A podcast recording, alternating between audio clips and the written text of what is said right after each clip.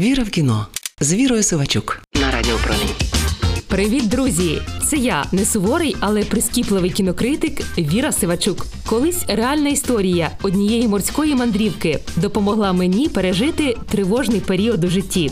Тоді щоденник української письменниці і мандрівниці Ольги Мельник «Ship Life» про сім місяців на круїзному лайнері просто вирвав із реальності у хорошому сенсі слова. Тому я майже зраділа, коли на одному зі стрімінгів вийшов біографічний фільм Незламний дух за спогадами іншої мореплавиці Джесіки Вотсон. Назва ніби про нас, але сама пригода навпаки максимально далека від нашої реальності. Екстрим, океан і челенджі мирного життя. Здається, це має допомогти нам пережити цей нестерпно тривожний тиждень. Отож, пригоди Байопік Незламний дух. Режисерка Сара Спілейн, Австралія США, 2023 рік.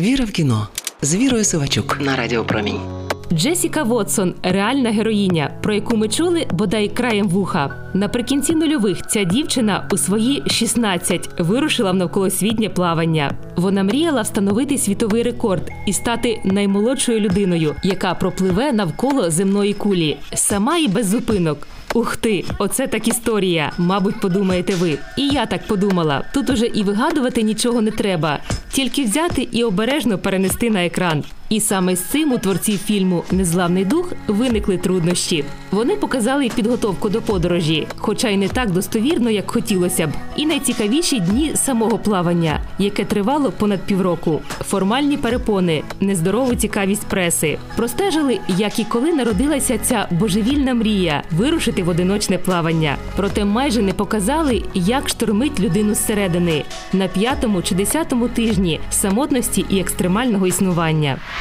Віра в кіно з Вірою Сивачук.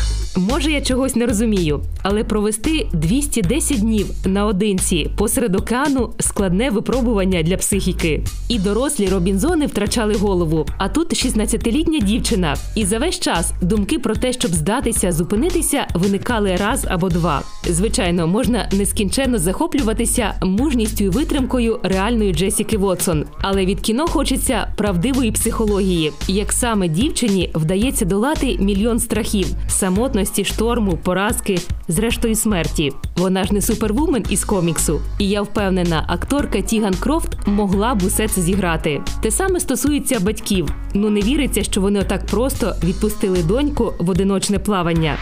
Віра в кіно з Вірою Сивачук. До чого я веду? До того, що незламний дух погано працює як психологічна драма. Трохи краще як фільм виживання, в якому людина 200 днів змагається зі штормами і штилями різних океанів. У мене немає претензій до графіки, хоча знавцям фільмів катастроф навряд чи буде лячно від кадрів морської стихії. Але найкраще це кіно працює як релакс, красива пригода, героїня, яка викликає емпатію, океан в різному настрої, інше життя, інші виклики. Старі, але цілющі меседжі про те, що втілювати мрії важко, але воно того варте. Шкода лише одне, що реальну історію про силу духу це кіно перетворило в приємну казочку, яка недооцінює труднощі небезпеки реального життя. Отак подивишся і подумаєш, і що там складного кілька океанів перетнути. Таке враження, що автори хотіли зняти супермотиваційне кіно для підлітків і перестаралися. Це була я не суворий, але прискіпливий кінокритик Віра Сивачук. Почуємося. Віра в кіно з Вірою Сивачук на Радіо Промінь.